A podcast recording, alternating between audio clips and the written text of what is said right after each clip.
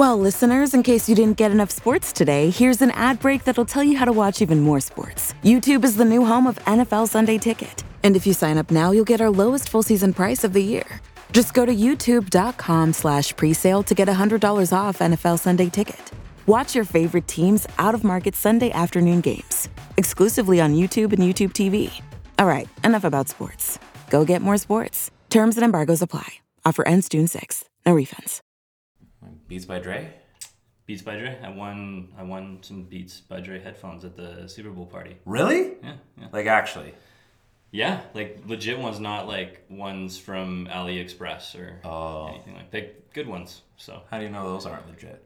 well, I did, did have a an official Beats by Dre sticker on it. Anybody can put that on. Uh, no, but yeah, actual legit ones is pretty rad party we go to every year. You've been there once or twice. Yeah, I couldn't make it this So I got the the Beats by Dre headphones and a, t- a t- a 12 case of wine. So I don't. Maybe we'll have to have you guys over for some wine. Or if we don't meet up anytime soon, I will just show up at your house and take whatever you're willing to give me. Well, consistently, I don't actually see you that often. That's fair. Just just once a week for the last 20 weeks. That's that's fair. Here comes the rocket from center. Crosses the blue line.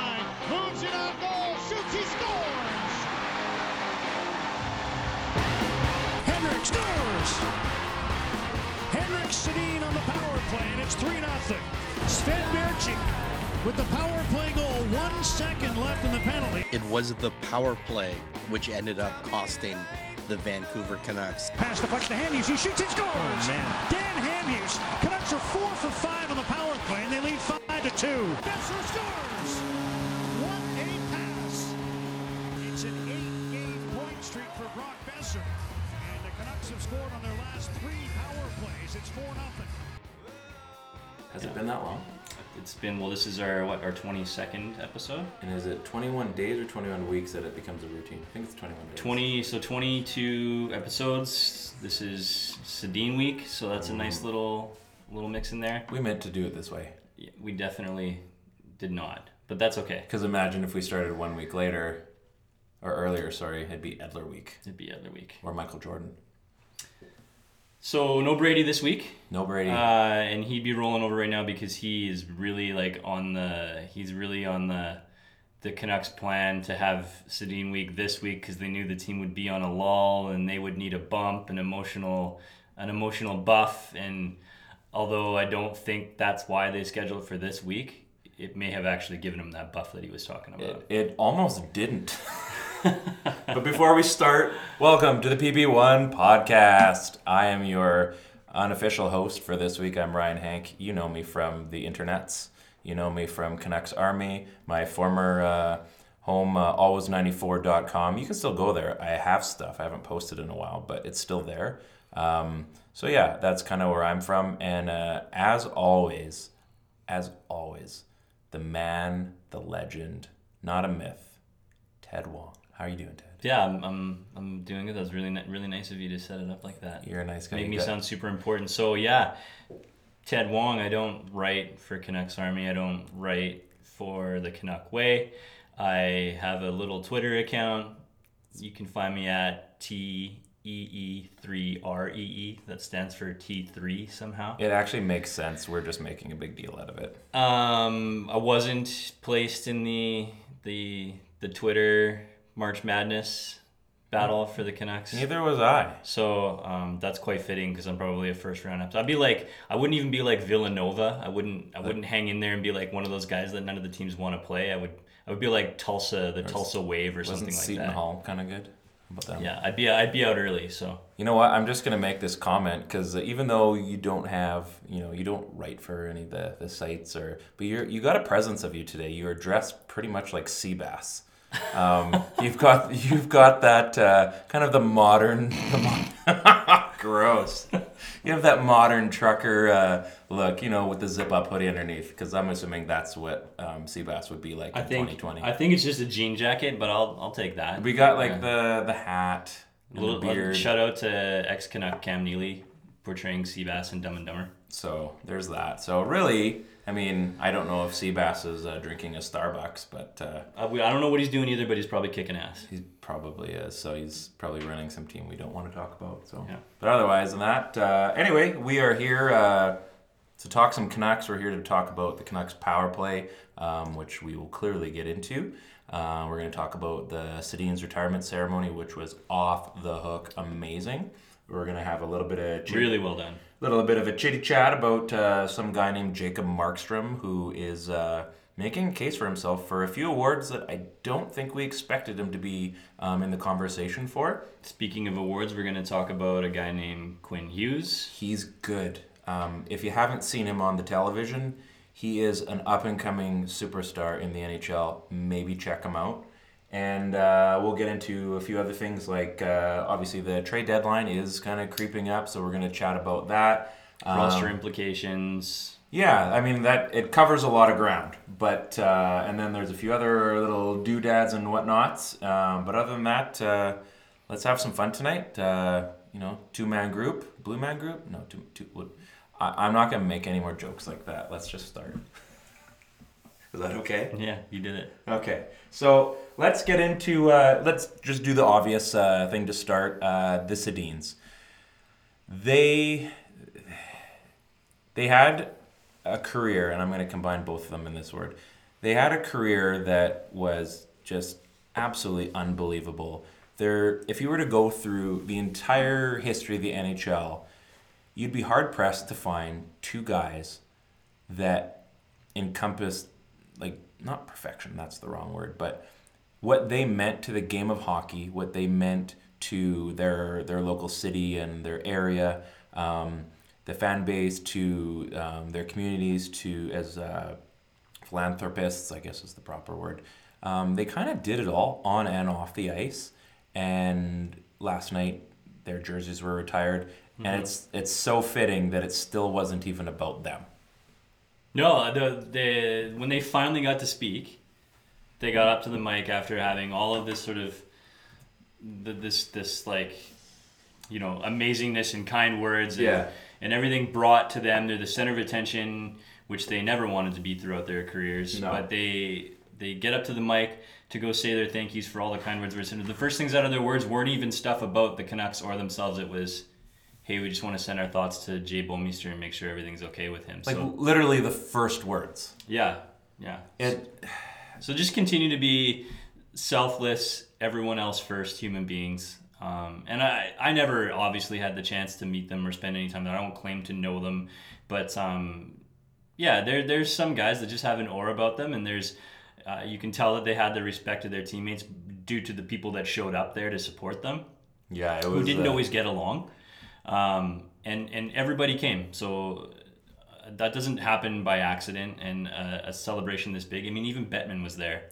it was kind So of funny it's like the biggest dysfunctional family and yet it was the who's who really i mean not quite of the nhl but a little bit and uh, you're right gary bettman's there they had uh, was bill daly there too Daly was there too. Yeah, Daly got booed first because everybody thought they were Right. going to announce Bettman first, and they so they booed Daly, and then when they announced Bettman, they just kept on booing. It was great. and the, and then they get into like it is it was a who's who basically of uh, you know Canucks royalty. And I was kind of likening it to uh, you know yesterday during the day that it was almost like this royal ceremony. And it was just like it was unbelievable. You have like Trevor Linden comes back and there's a lot of talk about uh, what was going on with Linden and his relationship with the Canucks right now. And you've heard a few interviews in the past week that uh, that clearly hasn't mended yet yeah, like I thought that was pretty. I thought that was. He those played- interviews were like it was more like what he didn't say Yeah. in those interviews. It was very like read between the lines. Like I'm going to talk about all the good things, and I'm not going to mention the GM. But which is smart. I again, I, I don't think, and he he's kind of the same way. He would have never made it about him. Um, that's kind of where the Sedins learned a lot of this stuff was from Trevor when they first came in, um, and they kind of carried that on. But you see, Linden comes in there, massive ovation. I mean, it's still Trevor Linden. Um, we saw Ryan Kesler, which he was kind of wondering what kind of uh, reception he'd get Nothing but cheers. just it, it's good and i think there's a there's a chance that uh, maybe we'll talk about it a little bit later but you know Yeah, yeah, ring yeah. of honor stuff maybe down the road or So you had Linden, you had you had Bieksa, you had Naslund, you had Smyl. There was you know there was other big names there too. There was Roberto Ryan- there was Luongo. Roberto Luongo, Ryan Kesler, and Jannik Hansen was Yeah, I- too. That was Apparently, kinda- apparently he just lives in like North Van. That's everyone thought it was a big deal. Like he just lives around the street. yeah. So, So really, really, really well done. I think. Uh, I mean, it was kind of weird seeing like Gillis sit next to to Nonis. and Burke, and that was that was about as amazing. You talk about things that weren't said with Linden. Imagine what it would have been like to be sitting in that row. There, last prob- there probably wasn't a lot going on. But just just the feeling like you could have cut the tension with a chainsaw. Yeah. Like it was that was almost as imp- as of impressive as anything else that happened that night.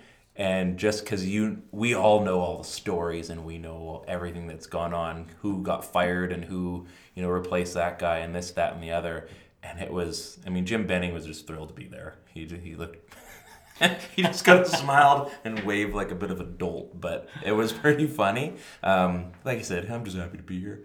Um, but just looking at that row, I remember I was kind of thinking about this too. Um, after the 2011 uh, series, I was in Vegas for the NHL awards, and uh, so we were uh, we're at the awards there, and all the Canucks are sitting in one row um, in the theater there, and being around the hotel um, for the few days prior, I was at the Palms, and just kind of you'd walk around, and all they had was like Game Seven on. Ev- uh, on every TV in the hotel, in the rooms, like you turned it on, like NHL Network was replaying this because obviously the awards were about to happen, and like everywhere you go, it's Game Seven, Game Seven, Game Seven. Well, you know, as you know, four Canuck fans that were there, it kind of sucked. But looking at that row, and I looked at Kesler's face, and I looked at Daniel's face, and I looked at Gillis, and who else? I can't remember. Luongo was there, and Schneider because they had won uh, the Jennings. Jennings, yeah. And um, you looked at that, and that was about the most awkward place they could have been. Sitting there knowing they had just lost a week prior, it was very fresh. And the only real awards that were going to be won most likely would have been Kesler, Daniel, and uh, well Gillis, which again two of the three won um, for the Selke and uh, uh, Gym of the Year, and obviously, like I said, Luongo and, and Schneider got the Jennings. But uh, just looking on their faces, again, you could have cut the tension with a knife there. They did not want to be at that award show.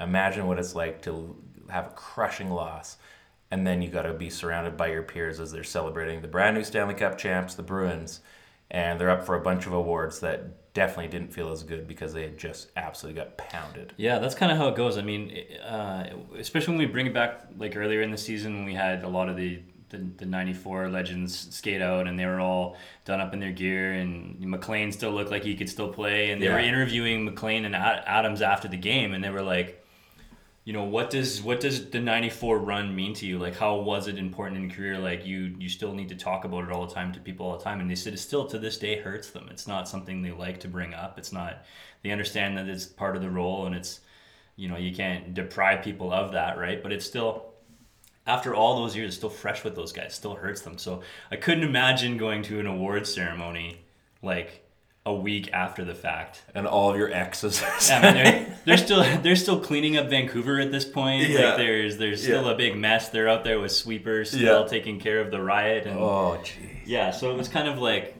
it was kind of like injury to insult. But there's it was uh, you're right. It was kind of cool seeing that that list of, of GMs roll out. I mean, there was Burke there who obviously engineered the greatest trade that ever happened to Vancouver. It still boggles the mind. Uh, it just absolutely crazy. I think it was like oh, at Bryan McCabe and and the first or whatever to acquire that pick. So, um, or not the first, but yeah. Anyways, so they they managed to get themselves on the twin the Twins. Uh, Burke obviously stamps his you know his his approval on this squad and every we know it's a Burke squad right from day one. Um, they have a lot of success, right? I mean, they got beat up by Detroit a bunch of years, never could slay that dragon, never could go over that hump. Uh, and then they leave. He leaves, and, and Nonis takes over. And Nonis doesn't really do a whole lot. I mean, I guess there was the Luongo trade, right? That that was his his big achievement, which was don't get me wrong. Yeah, that was, that was amazing. as big as any of the other big moves that happened. so he made a couple of big moves, like he signed like Marc Chouinard. that was a big sign. Um, so yeah, there, there, Nonis didn't have a huge play. there wasn't. Did, a, did he get Keith Carney too? I think he got Keith Carney, Eric maybe Weinrich? Eric Weinrich. Yeah. So, So there's a bunch of funny notice things. Gillis comes in and completely turns the corner, like a super forward thinker. Before analytics were even like a real thing in the NHL, it was like what what are the advantages that we can get? Any advantage that we can give our players? that's- Schedule that's- maker, sleep doctor, all right all that stuff like right down to the improving the whole inside and makeup of gm place was all changed Well, the dressing room that was a big deal. yeah. exactly so i mean i think i think gillis brought back a real credibility to the nhl he did this the sundin signing which didn't pay off for them but it, it raised a red flag for them to say like hey look free agents important guys this is a place that you can come play come play and we'll make it work for you And aside from how that series ended, he actually ended up being, I think he was their leading scorer in the playoffs that year. Yeah, it's like he's a pretty decent player, and it was cool for us for the first time ever to get a legit free agent, right? So they, um, you know, like a mega, a mega forward thinker, the, the the work and the genius that Henning did on that roster for the salary cap to make it work to go in with all those those top four defensemen, just yeah, just just phenomenal. So um, you know, when he leaves, Burke takes over, or not Burke, sorry, Benning takes over. Um, and what's it? It's been five years. They make the playoffs that first They year. make the playoffs the first year. It's been five years. People are talking about Benning as like a possible, you know, GM of the year nominee, that kind of thing, right? But it's crazy when you look at the body of work that Gillis accomplished versus, and and this all kind of comes back. I'm not trying to Benning bro or Yeah, or anything yeah. like that, but when you look at the body of work between those two GMs and what they accomplished, it almost makes you feel like, oh man, I kind of I really miss that Henning and Gillis combo and and what the stamps and hallmarks of those teams were. You knew what a Berkey team was, you knew what a Gillis team was, what kind of players they were going to be acquiring. Mm. And I feel like even after all this time, I still don't know what the identity of these I think this a dra- roster is, I think it's a draft team. Like it's more of the Judd Brackett kind of. Yeah. Like it's it's not necessarily who they've picked up. It's who they've drafted. Yeah, because aside from, I mean, the, Miller thing was great, but there hasn't been a lot of brought in free agents that have really, you know, I still don't really identify Ferland with the squad. I mean, Sutter never really took off. Um, you know, the, the Ryan Miller thing. It did worked out at the end, did its job. unfortunately. Yeah, did its but it was a good stopgap to get Markey and Demko into their position. Yeah, the the Eriksson thing, like they're they're That one is, I mean, the stats kind of said with Eriksson, but you know, th- there are players that do buck that trend. But uh, I think because he was the guy that was there, and you know, the, I just hate it when they just go and throw money at players. Like sometimes it's okay to just not spend money. yeah. I mean, I'm still figuring that one out myself, but uh, Yeah, so I still, I, I mean, it's great that we're heading into the playoffs, and, and the playoffs are where you build an identity as a team. So maybe if we get to the playoffs this year, we'll get to see what this team is, and we'll get to see how we associate play with this team. So maybe it'll be always 2020. still, still unwritten, right? The, Yeah. the things that that Benning has to do on this roster. So yeah, lots of interesting stuff coming up over the next little bit. Lots of decisions that that coaching or that management staff is going to have to make. But yeah, it's it was really really cool seeing all those guys all in one spot, even if it was just for a little bit. And and my favorite part about the whole thing was the Bieksa roast. And then he just he goes in and it was just so so natural, so fluid. And as soon as he started talking about it being a roast, and then he starts getting to how it's not going to be a roast, you instantly knew what was about to go down. And he's so clever, which is why I think uh, I love, I love him. Yeah. Roger Sportsnet, CBC, conglomerate, whatever. He's such a steal. He's going to. I, I don't want to compare him to a Don Cherry because that's what everyone's going to bring. He's going to be though that next talent that takes off for um, for hockey as far as a broadcaster. He's not going to be a color commentary guy. He's going to be one of those seats. He's going to be sitting with Elliotte every week. Elliotte Friedman. He's going to be there on that round table and the, I guarantee you, by the time it's all said and done with Kevin Bieksa, he might be, he might be one of the most recognizable hockey figures when it's all said and done. And I'm talking of all time. The guy's going. The guy's going places. He's for sure. so he's so clever. I mean, he's even though Elias Pettersson doesn't recognize him, which is pretty pretty friggin' he's like, funny. what? Um, but yeah, man, like you can tell, you're right. You hit the nail on the head there. Like he he's got this quick wittedness to him and this small level of arrogance, but it's verified because he played the game and the style that he played it for such a long time that the players respect it.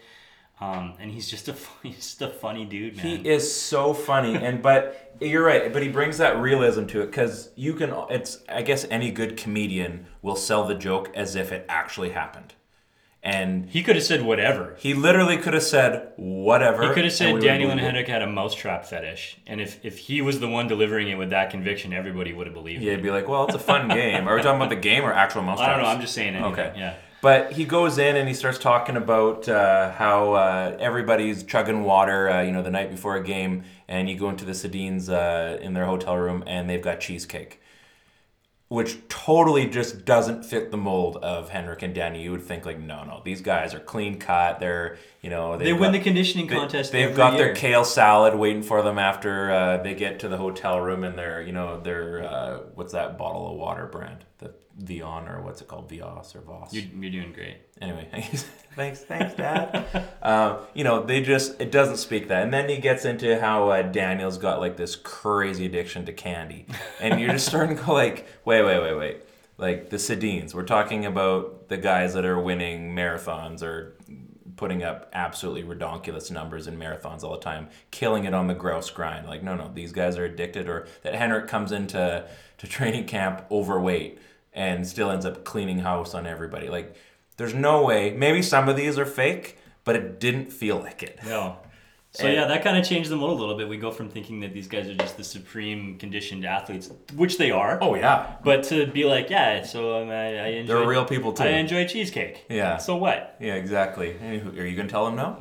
exactly. Like, uh, yeah. Last time I checked, uh, we got a few trophies to our name. We got a few uh, statistics behind us. Like, yeah, hey man, you you do you. So so really well done. I mean that combined with the with the Legends game the night before. Yeah. Um, which was very very cool. I thought my favorite part about that was when they were raising the jerseys to the rafter. Just gonna say they that. were all so different. We had we had Steamer's jersey from his era and The yellow, jersey yeah. from his era and Bure and Linden from theirs. And then the Twins looks different again. So I man, that was just the nicest touch and that was one of my biggest annoyances when you saw jerseys up in the rafters and it's not the, It just- I, I don't associate Bure with a green and blue jersey. Actually, I kind of do. When I was at Jersey City and they released the new uh, the Vancouver word mark, I thought, hey, you know what? There's people out there that will buy this. So I remember sending one away and we got Bure 10 on it. And I think it took me a week to sell it. And I just laughed to myself. I thought that was wrong, but I did it. but you're right. It's it doesn't make any sense to have that blue and green just because those are the current colors you know, give every one of those players their proper identity. And I saw they had a plaque made that you could buy on their uh, team store. It's already sold out. I want one so bad for the eventual PP1 podcast uh, room, which hopefully will be done by the end of the weekend. Okay. Um, it, it was so cool. I think it's one of those really neat pieces that just really kind of brings. I mean, if you're a Canucks fan, it's really cool. Sure. I mean, if Um, you're listening to this podcast, If you're in Minnesota, like St. Paul, you're like, well, I'm not a big fan. If you're this. listening to this podcast, you might not be a Canucks fan, but you may be an aunt or an uncle or something like that of one of us, and that's why you're listening. But Yeah, I hint, hint. Like I've got a birthday and Christmas is right around the corner. so in and amongst all of that amazingness from the festivities in this weekend, which was rad, Very rad. there was some People are still saying rad. there was still some games being played. Yeah, they they did play some hockey, believe it or not, which we almost forgot um, that they even played a game after that massive ceremony, which wasn't too long. It was just right. It was like three bears. It was just right, and e- even to the point of mentioning the Blackhawks and Marc Crawford and uh, and and Daniel Sedin giving a little or Henrik Sedin giving a little shout out to Duncan Keith. It's classic, just classic. But you're right. They did play a few games. Um, the game in Minnesota, they dropped four two. Calgary uh, again felt like the wheels were starting to fall off. They played a great game against Calgary, even though they got drubbed. Um, Can you say that? yes, I can. Okay. I, I did. So it's Okay. it's right. it's happened Yeah, now. sure. And you know, I just started thinking like, "Ah, are we gonna go through another one of these little blurbs that uh, you know now we really got to start thinking like, where is this team headed? Are they still as good as they've been playing? Are they gonna go back to being like that? You know, the actual bubble team where they may or may not make the playoffs. Yeah, well, there's some signs in that Minnesota game where, one, it looked like Miller was just carrying that team on his back at that point. Which he's kind of done. Um, but it, the power play came alive for the first time in a little bit too. So Yeah, so they sparked a little bit again, which you know felt like forever since that actually happened. Because, I mean, we named a podcast after it, and I started thinking the other day, like maybe we need to rename our podcast because I don't think the power play even exists anymore. Yeah, we can call it the drop pass maybe. Oh, someone's gonna do that. We might have to trademark that. But then they go and play Nashville after the Sedin game, after the Sedin retirement ceremony, and the Canucks almost got. Oh no! So I'm sorry, Nashville. I'm I'm a little bit ahead of myself. They go and play Nashville, and they continue their power play scoring ways. Well, before that, there was the Calgary game. I mentioned the Calgary Oh, game. did you? Okay. I did. You made fun of me. You're doing great. And then, yeah, they go to Nashville or they play Nashville and they absolutely spank them. And uh, the power play somehow just ignites again. They go, I believe it was 10 for 12 this season, which is. The, is that a real number that you can do? Yeah, it's the I so to that point I don't think anybody had excelled to that pace before. So that was that might be like Like, that's an unreal clip. oh, it's crazy. Yeah. So I mean eh, Nashville is apparently who we need to play if the power play is slumping. Um, but not only that, we got to see Sutter score. We got to see a goal from MacEwen. I mean, Jamie Benn gets back into the lineup for an- the next couple of games. Just wait, wait, wait, wait. Jordie, Jordie Benn. Benn. I'm just gonna keep calling him Jamie Benn. I think, and we'll continue to correct you. So Benn, JB. JB, the bearded one, Ah, yes. gets back into the game. He scores a goal, so now weird shit is happening because we've got goals from MacEwen, Benn, and Sutter. And then and then the regular boys start clipping in, and, and then by then I'm talking about Petey Miller and Virtanen. And I think it's time that we can probably say that Virtanen has become a regular contributor now to the score sheet. it's he, just just when you might start thinking that things are about to maybe regress with him and he he has a, an impactful game and usually with those impactful games there's a goal not always but it seems to be but yeah i think uh, jake virtanen has proven himself that he is he's not quite in that core group yet Well, he might be. I think we probably But- have to talk about that. but he i was gonna say he's not there yet i don't think but he's really really close Well, I want to ask that question, right? Because when it comes time to us to name a protected list um, for the expansion draft, yeah we're gonna have to make some tough choices, and that's pretty obvious. So we know that guys with no movement clauses like Edler and Myers are gonna have to be there right off the bat, taking up at least two spots. yeah Um, we know for a fact that guys like Petey Bo and Boeser and Hughes are not going anywhere. Um, and even by then, at age 27, 28, we know that we've given up a first round draft pick for a guy like Miller. Plus, he's playing to a level where there's no way that we can move him at this point, right? Uh, I wouldn't move him. So that leaves a couple of spots. One's going to be for a goaltender. Which goaltender do we take? Yep. and the other is going to leave one more hole open. And I feel like the two guys that are sitting on that bubble list are Virtanen and Gaudette. Hmm. So, I mean, I don't know shit about shit, and that's to shake itself out sometime when we get a lot closer. But at this moment, if you had to choose over who you're to keep in that bottom spot, because really we feel like there's only there's only one spot where we can make a decision on somebody not going. So we're saying Gaudette Gaudette or Virtanen. Virtanen, and you have to pick one to get rid of. You gotta or pick to one. I would- expose. And I would be really like I wish Brady was here because I'd love to hear because I know that he's got a big He's cringing right now. he's got a big Gaudette boner. Yes. He loves the guy. yeah. Um, but I would really like to know who Brady knows. But I'd be I'd be curious to think or to know who you'd rather take. This is a tough one, but I'm looking at it because I guess the school of thought is, as far as centers go, um, you know, you s- essentially don't get rid of, of centers. They're just like defensemen. They're pretty tough to find uh, established, um, you know, productive centers because there's only four of them uh, on, and usually, you know, the first two are obviously quite important to your team. The third one, in this case, um, is becoming a, a fixture as well.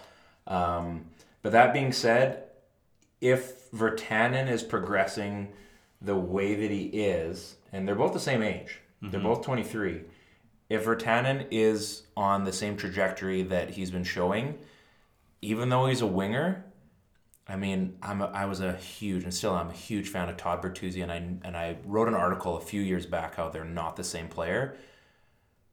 But if there's a chance that we have another power winger um, in the midst and he's about to blow up, as great as Adam Gaudette's been, and he's been great, I think there are enough guys that potentially could be coming up on the farm in the next couple years um, that can make a, a big enough difference that uh, I would probably keep for Virtanen.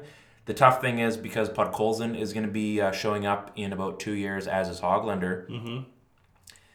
You know, then what? Because those are two guys that also play the wing, and now we're looking at some other guys. But uh, I would say in this case for this week, and based on what I've kind of spewed out of my mouth, I would probably keep Jake Virtanen, which a year ago, you and I talking, I probably would have taken Gaudette. And that's without knowing what Gaudette even was. Yeah. Yeah. So um, How about you? that was that that was like a good setup and a good intro, and I like how you sort of broke down the pros and cons between both guys, and that it seems like it's a really close thing, but I don't even think it's that close. I think it's Virtanen by a landslide. And and I, I think those reasons because especially if you're looking at it from like a possession standpoint, we know what Virtanen can do. He is a reliable defensive forward. He contributes five on five. Doesn't have to play on the power play to be effective. We know that he can roll anywhere from like the first to the fourth line and be in a good spot. He doesn't play center, you're right, but I'm not sure that Gaudette's future in the NHL is as a center either. And it may not be. So I I see all of these things, and we know that Virtanen actually has a history of being a very very strong defensive player and and, Sure. and possession player. If anything, he's lagged this year, and he's still he's still holding his own as a solid player. So not to mention that he's clipping along, and he's probably going to score 20 goals this year. I think it's inevitable. Um, and if we compare that to Gaudette, who's still developing, even though he's the same age as Virtanen, and I'm not trying to slag on him, but from a possession standpoint, he doesn't hold a candle to Virtanen. And I think you have to if you're going to be a third line center in the NHL. Sure. And he's got a he's rocking like a dope, dope, dope shooting percentage right now, and that's just not sustainable. So I like that he's finishing on the shots that he's getting. It means that we're still developing him as a player. But the more polished player, the better player, the better player for your roster in the long run is, and I don't unequivocally, Jake Virtanen. in the immediate uh, future, the fact that we still have both of these guys on this team for whatever kind of run they make of one round, make the playoffs, whatever. Yeah. Um, there's a lot of talent there right now that I think we can enjoy for however long that's going to be, and it might be only one more season. But uh, again, as I said, we do have a handful of players that are definitely going to be pushing. Cole Lind is slaying it in Utica right now. I cannot wait for him to show up. Um, you know, at the very least, to training camp and make a run to at least get a cup of coffee next season. Speaking of cup of coffee, this is some great coffee. Yes, thank you. Um, but uh, yeah, for right now, it's it's great. But yeah, I, I do think um, Jake Virtanen is probably that guy. I think they've also invested a lot in Jake Virtanen. That it's gonna be there any way you look at it. That his draft status will never truly escape his persona, I suppose. Even though it kind of has, there's always to be that little bit of, you know, I guess doubt from not necessarily everybody, but you do look at it He kind of lives in the same role as Zack Kassian does, right? I mean, Yeah. Zack Kassian was a fairly high pick for a, a budding power forward and a guy who ripped it up in junior, uh, oh yeah, who's a different player at the NHL level. I believe he beat the Kelowna Rockets in uh, his final year junior, if I'm not mistaken. There you go. Windsor Spitfires, him and Tyler Hill or Taylor Hall, whatever. it's a joke if anybody knew that one. Um, but yeah, it's uh, I, I think uh, they have invested a ton in Jake, and I've finally seen the light in the last eight nine months, and uh, it would be uh, it would be sad to see him leave and then all of a sudden you know tear it up in Seattle. Yeah, and Especially because if he's going to any team, it's two hours of course away. it's of course it's to Seattle. And again, this isn't a slag on on Gaudette. No. But for a player who is the same age as Virtanen, I think when you compare those two guys one to one, you can see that one, even though they're the same age, is is, is better than the other. Mm-hmm. So um, that's a really interesting, albeit shitty, problem to have. Yeah. Um, but it's less shitty than having to decide on whether you're going to keep Demko or Markstrom. Yeah, and speaking of Markstrom, I want to just get back to apparently I skipped a game, which was the Nashville one. Uh, but we get back into that Chicago game quickly. Um, and that ceremony, usually you find out one of the teams is because they've been waiting a long time for that game to start and everything is kind of, you know, everyone's routines are a little bit off. Um, the Canucks were definitely off. Thankfully, they held their own. Um, when you give up 13 shots to none to start the first period, and yet they still somehow held their own, Markstrom was otherworldly again. he kept them in that game until the Canucks finally got their proper, you know, their legs and their, you know, their passes together, and then they do go and score that goal, and then you know they just continue to, you know, chink away the armor there.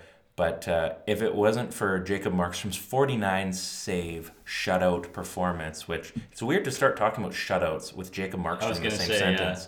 Yeah. Um, he's definitely starting to earn. Uh, he's definitely starting to Odie's, earn his outies.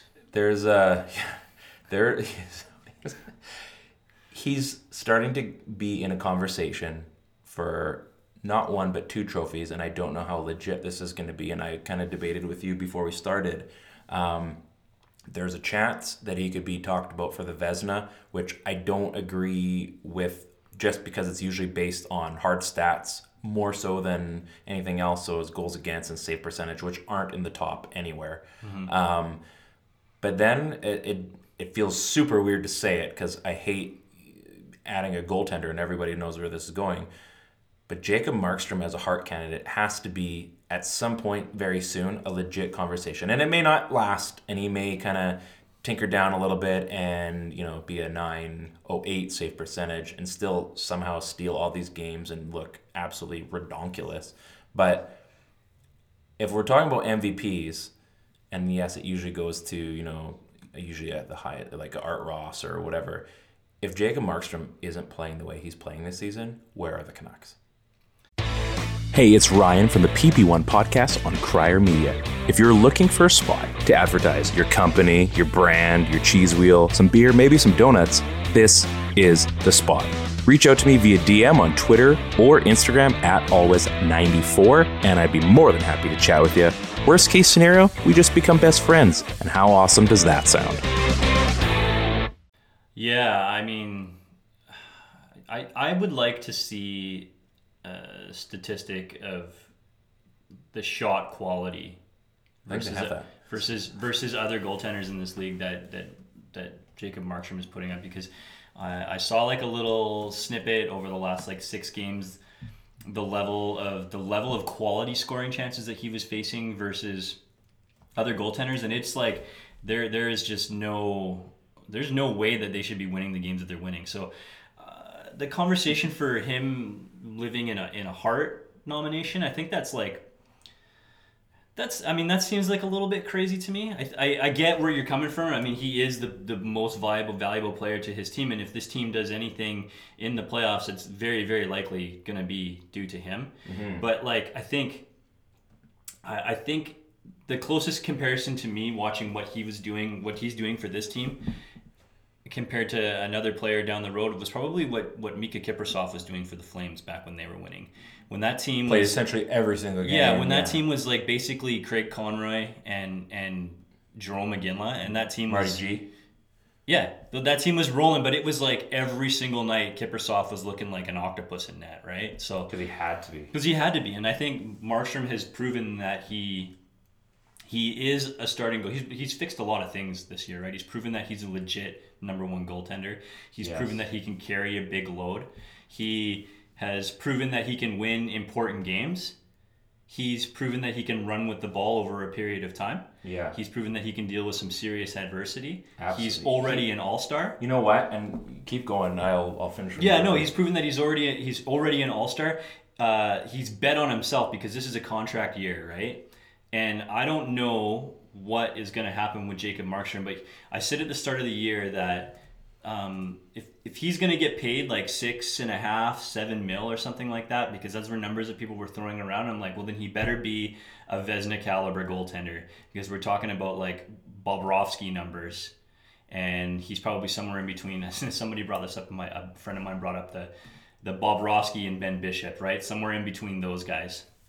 He's uh, like I'm looking on MoneyPuck here right now, and uh, like his save percentage uh, above expected, um, re- uh, save ex- expected save percentage on unblocked shots. Like he's he's not even in you know the top ten. He's in barely the top fifteen. A few of them, some of them in the top twenty. Yeah. Um, but it, it's funny how what he's doing isn't necessarily showing up in a in a, a hard stat of whether it's an advanced stat or not. Mm-hmm. That what he's doing is like you know, I talked about like those win saves. He's not even doing those anymore. They're just all of them. Yeah, and they're like ridiculous. Like I just in that that Nashville game alone, like there was at least three five alarm saves over a course of like two minutes that I saw. Like just crazy ones. Like we're talking about ones where I'm yelping and getting out of my seat because the save just happened, right? So Yeah. and not to mention that he's just added this the, the K-Tel patty stacker now to a He's regular got like three in Yeah. the last like two weeks. so it's a regular part of his repertoire now. When you see a six-five goaltender throw a pad stack in there, and it's pretty freaking epic. and right? two of those times came in the skate jersey too. Yeah, and it wasn't that long ago. It wasn't that long ago that we were like all over him for trying to throw a poke check on a breakaway. Yeah. so, And now, now we're thinking, oh, just just play the puck, just come up to the hash marks and just rifle it up, which he's doing. Like he's becoming not quite a Marty Turco, but he, he kind of has that that extra defender kind of pass, that first outlet pass, which uh, you know is definitely adding to their offense as well. yeah, that was one thing that Lou never had was the, the, the puck handling Oh, ability, and was- Schneider was Oh. like, oh, okay, but Markham's, Markham's solid with the puck on his blade. Yeah. Yeah, Luongo, I oh favorite goalie, favorite goalie of all time, and that guy did not know what to do with a goal stick when the puck was on it. I remember uh, back again another Jersey City reference. One of like the autographed eight x ten photos that we had of Luongo was of him playing the puck. So I always Oh. thought that was really funny.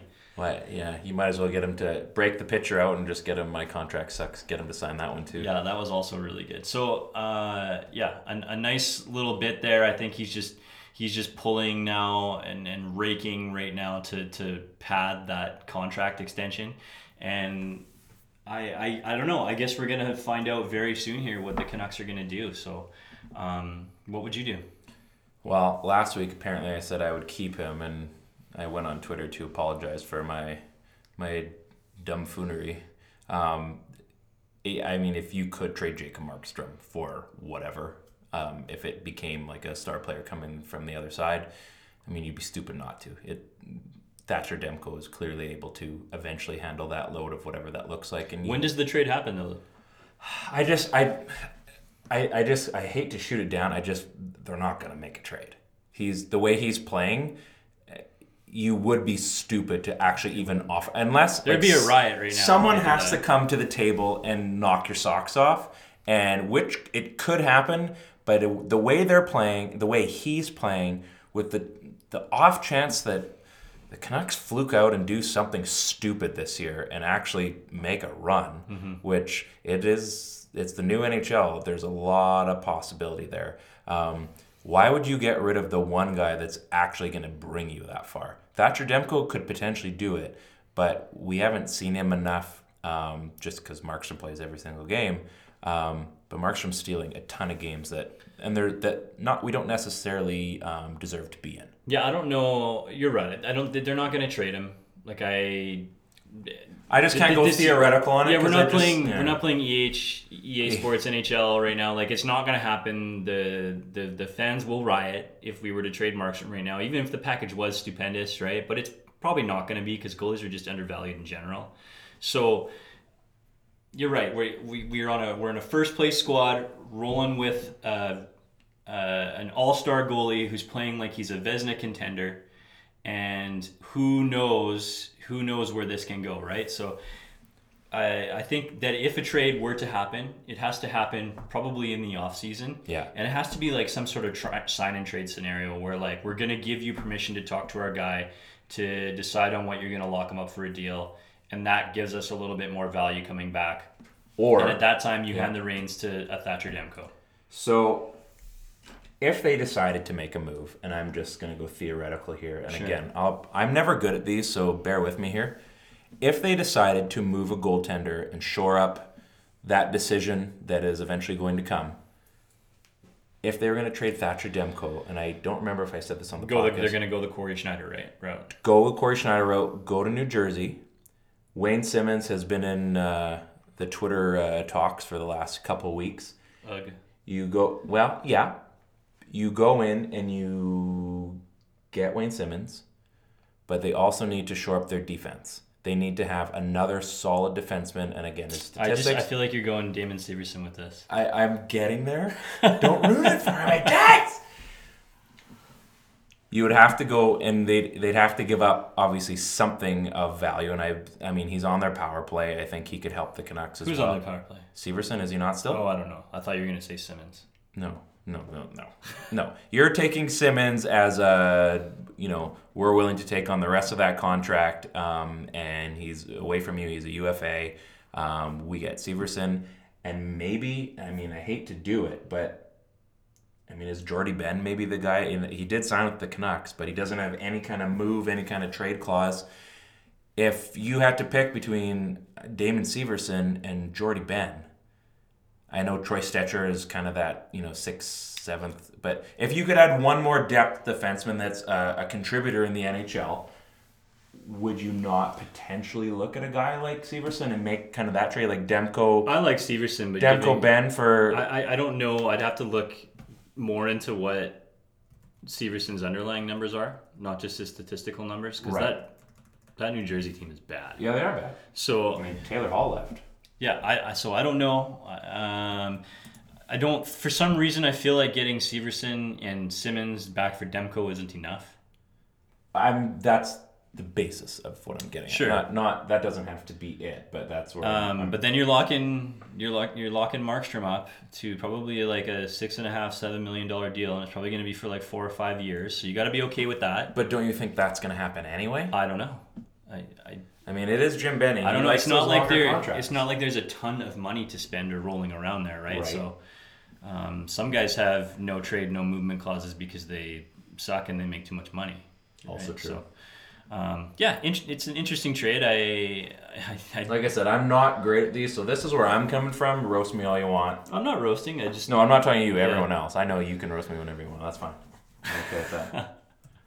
So yeah, it's it's it's gonna be it's gonna be interesting. I don't know I don't know what they're gonna do. The Simmonds thing is kind of funny, anyways. I don't want to see them giving up any assets for Wayne Simmonds, and I know, like the Canucks should have done in many re- previous years, was trade guys like Hamhuis and trade guys like Vrbata because they were on the final year of their deal. Instead, letting them walk, mm-hmm. and I think that Wayne Simmonds is better than he was last year although he's still not effective, he's obviously a shell of the player that he once was. Oh, absolutely. So they're smart. They're trying to cash in and get, you know, just like they, just like they did with the Canucks did with with Thomas Vanek, right? They're trying to get something for a declining asset who's on his way out of town for nothing, right? So um, I don't want to see Vancouver give up anything of note for a player like Wayne Simmonds, especially when I feel like a guy like Justin Bailey can play the same role and has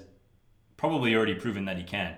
He skates just as well, if not better, than Simmonds. He looks like he's physical, non-stop motor. It looks like on this guy. He's hungry. He wants to play. And if we're talking about dudes that can fill in on the, the third and fourth line, it's probably Bailey for me as opposed to having to trade for somebody. Not to mention that we're gonna eventually get a guy like Leivo back in the lineup. Yeah, there's you know Leivo, Tyler Motte. There there are guys there, and I I wouldn't like to see them make a move. Um, I mean, why bother? You've got enough. You've got enough talent that you can bring up. You've got enough talent that's kind of sitting there on your current roster that you don't have to bring up. Um, they're essentially going to add. You know, it all seems to happen for the Canucks. They get players back at the trade deadline, and they're already there. Yeah, it, and it's the it's The free the free edition. If we're talking about getting guys back too, we're, we're obviously talking about Ferland, right? So Yeah. they want to know what they have in Ferland. He's back now. He was skating around in full contact jersey. He's back in Utica right now. He's going on a conditioning stint. Um, but if he can't bring it with that level of Brian Burke truculence, Big Zach's there. Um, then I feel like Vancouver's going to try to make a play on Simmonds, and I'm not stoked about it. I just, as I said, like they do have. They've got MacEwen. They've got uh, Bailey. There's there's guys that are sitting there that cost zero dollars. They cost zero assets. Um, there's no movements. There's no this. There's no that. There's no the other. They have enough players that they can draw from, and they have a decent team already. That, as I've said before, just let them do what they're going to do. See what happens. Let the chips fall where they may. If they don't make the playoffs, if they don't win a round, whatever, next season is going to be that much better because we'll probably have Hoglander on the team. I mean, I just can't see the guy not making the Canucks. I, I don't know. I would be surprised if Hoglander took a spot.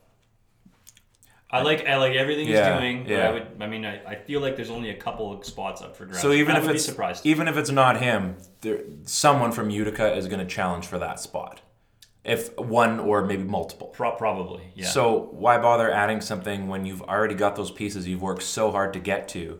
Why why bother give away? Any, I mean, we're stating the obvious here, but why bother? Why bother? Why bother? Yeah. I- I I just don't see the point of giving up on like what looks like a pretty solid lottery ticket in a guy like Madden. Yeah. You know, if if Jersey comes calling and they want they want Madden, I mean, there's that that connection with New Jersey and John Madden played there. And if they said that's who they want for Wayne Simmonds, I I probably wouldn't do it, even though you know I like the idea of giving up a prospect who we don't know what's going on for for a player that can play in the NHL normally. Yeah. Um, I feel like it's a lottery ticket that we could maybe cash in on. One thing I'm still a little bit concerned about, um, as great as Markstrom was in his 49 save performance, um, as well as his other 35 plus save performances, like feels like every game since Christmas, um, is the fact that there are that many saves, and the fact that even though the Canucks are winning a fair amount, they're like what 14 and three at home. Um, their last 17, they haven't lost that many games. They are they're doing well, but they're giving up way, way too many chances. And I'm just wondering. I mean, clearly that's not something that is. I don't think I don't think they're doing well. The record suggests they're doing well, Yeah, but they're finding ways to win games. I don't know if yeah. they're unequivocally saying like we're doing really well. and that's what I'm saying. Like the statistics show that there's W's on the board, Yeah. and they have more goals than the other team. But I mean, you just cannot continue to give up that many shots and expect the exact same result. You're banging your head against the wall, and eventually, you know, Markstrom's going to break again. Just you know, we like Alex Edler. You know, you just you can't expect Edler to be, you know, perfect for well, not perfect, but healthy is I guess the proper word. Um, same with Chris Tanev. You get these guys, and you know, you run them into the ground. Thankfully, they've regressed Edler's minutes down, but Markstrom doesn't look like he's going to get um, a massive rest, and he has said that he excels in when he's been given a lot of work. Yeah, that's Um, that's what I I would say too if I was a goaltender and I wanted to play. Oh, absolutely. Why? Why? It's like it's my job. There's only one of them on No, the team. seriously, coach, I'm good to play all 82. Yeah, eh, that's that's great. But here's the thing: um, we have two goalies, and if you're going to win the Stanley Cup, you need to use both of them. Um, down the run, if you make the playoffs, yeah, ride one because that's essentially how it works. But you don't have a ten-year, sixty million dollar goaltender. Um, you've got one goaltender that definitely wants to earn a contract like that, and you've got another one that's probably three to four years from getting the same thing. So right now, you know, use them both because you have them. You know, you while you, while the getting's good, get get the good. Yeah, think that's exactly how it goes. Really. I, I'm pretty sure that those are the exact words, if I'm not mistaken. um, uh, you know what? We haven't done this, and I mean, there's two things. One, the power play has actually jumped back up um, a bullet point. They're at 23.6, uh, which is still not great. Um, the penalty kill, What does it rank? uh, I think sixth or seventh still. Okay. So it's nothing to write home about, but PK's middle of the league, 81%. Yeah, nothing again, nothing to write home about. Yeah, they are seventh by 0.1 to the Rangers. Um, so whatever, the power play is what it is. I think uh, that can't last forever. I do think they're gonna come back to reality, and they are gonna start scoring some some goals again. It, they just can't be that bad for that long. Um, the PK again, it's fine. It's doing what it needs to do. They had some massive kills against Chicago um, and uh, against Nashville, but. Uh, our our segment. This is your segment, um, which I think uh, people do look forward to. Um, the dudes and guys of the week. Can't believe we forgot about this. Yeah. I don't think we forgot. I think we're just getting there, no? we just we're just having too much fun. Yeah. This, this is good. So I'm gonna because this is your thing, and I've chatted way too much. My gums are getting sore from talking so much. Um, who is your dude of the week? Dude of the week is Huggy Bear Quinn Hughes. Gwinner. Yeah. Takes over sole possession of the rookie scoring race. 63 or 64 points or something like that. Has a four point night the other night. Looks just absolutely devastating on the power play there. I know that there's games in lieu for a guy like uh, Cale Makar who will inevitably catch up, but I just like everything that Quinn Hughes is doing right now. He's playing big minutes. He's playing against top competition. He just looks like an absolute horse out there, especially on the power play. It's now flowing through him 100% of the time, Yeah, which is the way that it should be. he's the QB for sure. um, because we finally we finally have a power play quarterback, and I don't think we've seen one in here since since maybe Christian Ehrhoff. but in not even this way either. but not in this way. So he just continues to surprise me. I think, and I said this before, every single game that I watched the Twins play, they they had a, a moment in every single game where I was like, "Oh wow, did you just see that?" And and Hughes is doing that now. So He's, he's one person, not two. yeah, and he's one person not two So he's doing that now. Honorable mention to Jake Virtanen, but the things that Quinn Hughes is doing right now, he's slowly taking this team over, and it's going to be, I believe, only a two-horse race for team MVP, and that's between Markstrom and Hughes, That's fair. not Petey. That's fair. That's. I mean, it's always tough to start making a new argument for for Quinn. Yeah, he could win the he could win the Cyclone Taylor Award too for most exciting player. I mean, there's I think he he well him and Markey yeah, again. yeah, yeah. So I mean, And really, those are the awards that matter. the, the, the his game is is not underrated. It we're talking about a rookie defenseman who could break a franchise rookie scoring record that was just broken last year, and the guy that was passed was Pavel Bure. Um, oh, and he's a defenseman, not not the number one center. So on the Canucks. Gretzky thinks he's pretty good. So so that's my dude. I was gonna say Gretzky thinks he's pretty good. Like, yeah, Gretzky did some pretty good things. That's why he thinks he's pretty good. Um, so that's my that's my dude of the week. Okay, I'm gonna go. Uh, I'm gonna not one. I'm gonna go with two guys this week. They had amazing. No, I'm just kidding. It's not the city.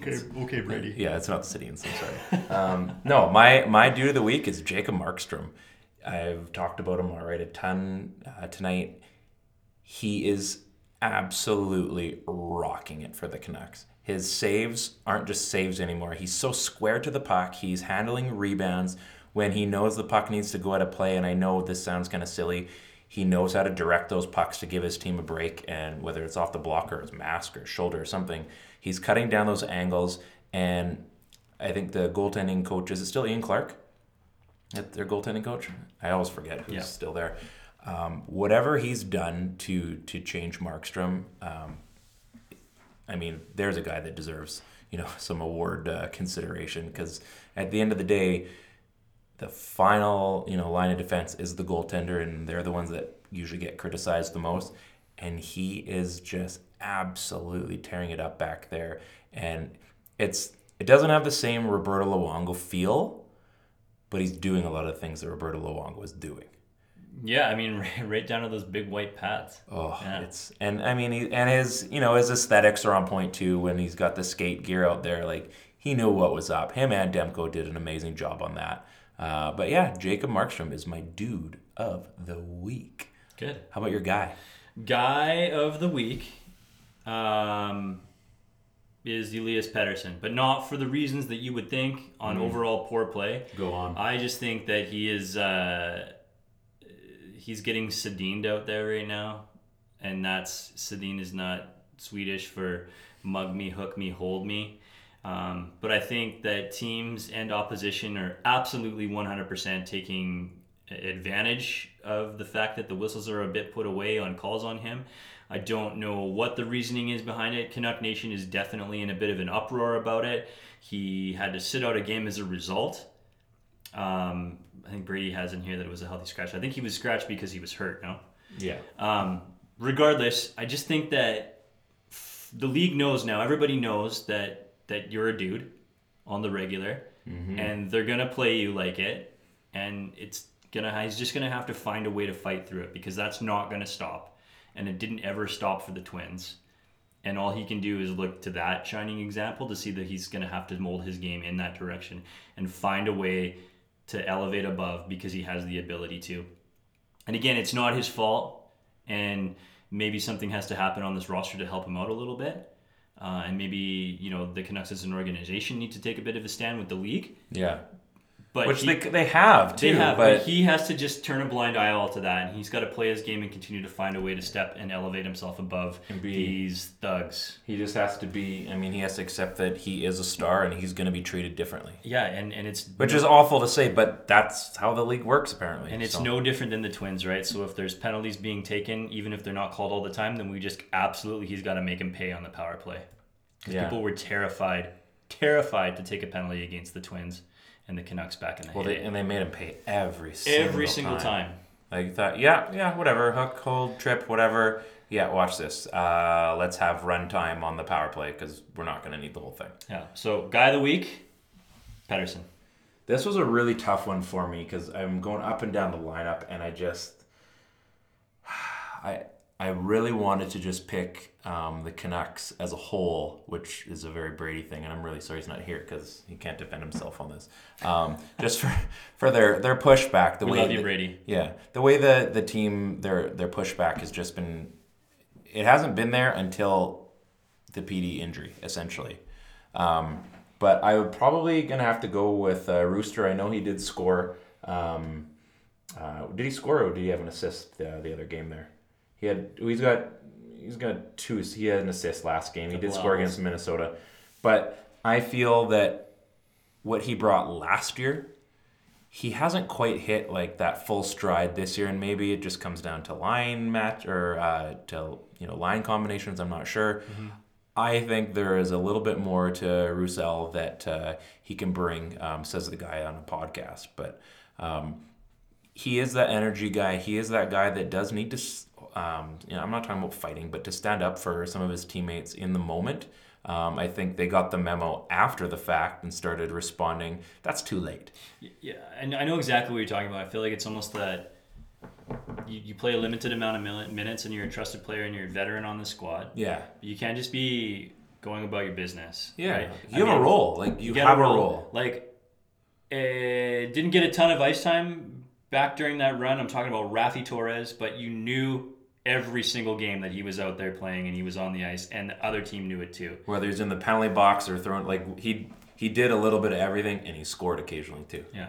Yeah. So I, Find I- a way to impact the game. Exactly. And I just, you know, you hate to pick guys, and I mean, I've picked other guys in previous weeks, and that's worked out really well for me um, as far as being Nostradamus. But uh, no, Antoine Roussel, uh, you know, I, I love you as a player. I think you're so much fun to watch. He's but great, yeah. He, he is just another character on uh, a very. Uh, very uh, colorful connection. You know, I guess what do they talk about? Uh, we have a colorful history or whatever they were saying.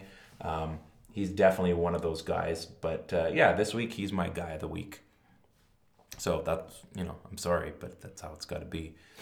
So um, I think we kind of covered, kind of covered everything um, that's happened in the last uh, week or so. We we, we, we run the gamut. I think the only thing we didn't touch on was probably um, Shea Weber being hurt. oh, He's gonna probably end up on long term injury reserve. could you imagine? The the ankle sprain. Um, but I think we know what we're getting at here. yeah, this is obviously talking about the Canucks and the, the Luongo The cap. salary cap recapture. yeah. Um, and I just feel like it's they're gonna get off the hook again. I think no matter what, the league is gonna list it as a long term injury reserve. Yeah. and and he Shea is gonna find a way to help out both Nashville and Montreal. Montreal. Or or they do the other thing, and this would be so NHL if it happened, that they're gonna, you know, they're gonna let it slide, and they're also gonna say to the Canucks, you know what, this we, we agree it's it was a little bit flawed, and for the one was it one year left on for Luongo for our cap recap, I think they they abolish it. yeah, they abolished that one year. Like, all right, we know we kind of screwed up a bit, and it's just one year. It's like, you know what? Screw you guys, because who cares about the final year? We've made it work for the other two, so get out of here. I'd here. rather like some sort of second round draft pick, John Tortorella draft compensation. oh, bullshit. wouldn't that be great? hey, like, you know what? We're gonna give you a third. Yeah. But uh, yeah, I I could see it going that way. I could see them just like making the LTIR thing. Um, He's gonna do. The league won't. So I just feel like the league won't allow him to not go on long term injury reserve. I hope so. Even if you wanted, it's a okay, I'm done. I just don't like playing hockey anymore. Yeah, Like, so did Chris oh, Pronger. So did a bunch of other You're guys. injured. Yeah. And we can't have the Nashville Predators be fined twenty five million dollars Yeah, a season. because they'll fold. Yeah. And not not even jokingly, like that would be a lot of money that would like cripple. They'd have to trade Yeah. a ton of guys. So congratulations, NHL. You rules a laughing stock. yeah, as well as a bunch of other things. So um, I think that pretty much. Did you have anything else?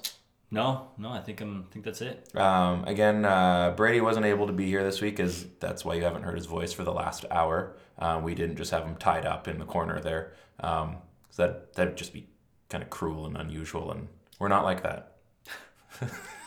this this goes to a very different direction, but uh, I digress. Um, yeah, that's basically it for this week. Uh, follow us at the PP1 podcast on Twitter and on Instagram. Um, please, um, sincerely do that. Uh, we want to see this thing grow. I think uh, there is a pretty fun future, even if we are only getting, you know, 40 or 50 or however many people a week listening. Um, tell your friends, tell your family, tell uh, the rest of the Twitter world that this is a this is a, a thing that we're making work here, and uh, we're we are working on a couple of really cool guests. Um, um, the guys kind of know about them, but uh, we won't release that until uh, everything's official and uh, we can make that work. But uh, yeah, follow us. Uh, you can follow myself. Actually, we'll start with Braden. He's not here. Follow him at he writes for the Canuck Way, and he's kind of the the site super. Make sure that everything goes smoothly over there at the Canuck Way. You can follow him at at bk ursel 23 um, you can follow myself at always 90 f o u r um, on Instagram and uh, Twitter. I'm a fun guy. You definitely want to see what's going on with me. Sometimes I just forget to post, but Not, when a, I not a mushroom, but a fun guy. yeah, I'm a fun guy. well played. And then uh, this guy over here, uh, Seabass. It's Ted. Ted Wong. Yeah, Ted Wong. So, uh, as always, I'm on Insta as well, but you can hit me up on Twitter at T3. That's T E E 3 R E E. Uh, and if you know the guy that has the Twitter handle with the R not in it, just 3 E E, let me know because I'd like that one, but he won't give it up. Hmm. Maybe we need to start a campaign for this. Yeah. Um, Free T3. Also, uh, you know, like, subscribe, rate on uh, Spotify, on uh, I guess Anchor is where we're based, um, but Apple uh, Podcasts. Um, seriously, I don't think uh, I think there's like one rating on there. I'm not gonna say who it's from. Um, but uh, please, we would really appreciate it. Something about analytics and knowing who's actually listening. Uh, it does go a long way. We want to find out where everybody's coming from and uh, we'd, we'd love to hear from you. Uh, feel free to tweet at us. Um, I'd say we're both fairly active, as is Brady, on uh, on Twitter. Um, definitely during the Canucks games, but during the week, there's always something to be said. And uh, yeah, we just appreciate you guys uh, listening along. And uh, I guess that's basically it for this week. There's only one more game. What's on Sunday? Sunday's Sunday's game, yeah. And then they got, I think, like a Wednesday or something. And then so. it's yeah, and then we're off for a little It bit. is so. spaced out. So uh, we will be back next week. I would assume that Brady will be here because uh, we need three people to do this. I think. Yeah. So other than that, much love, peeps, and thanks for listening. Hey, have a great week, folks. Peace.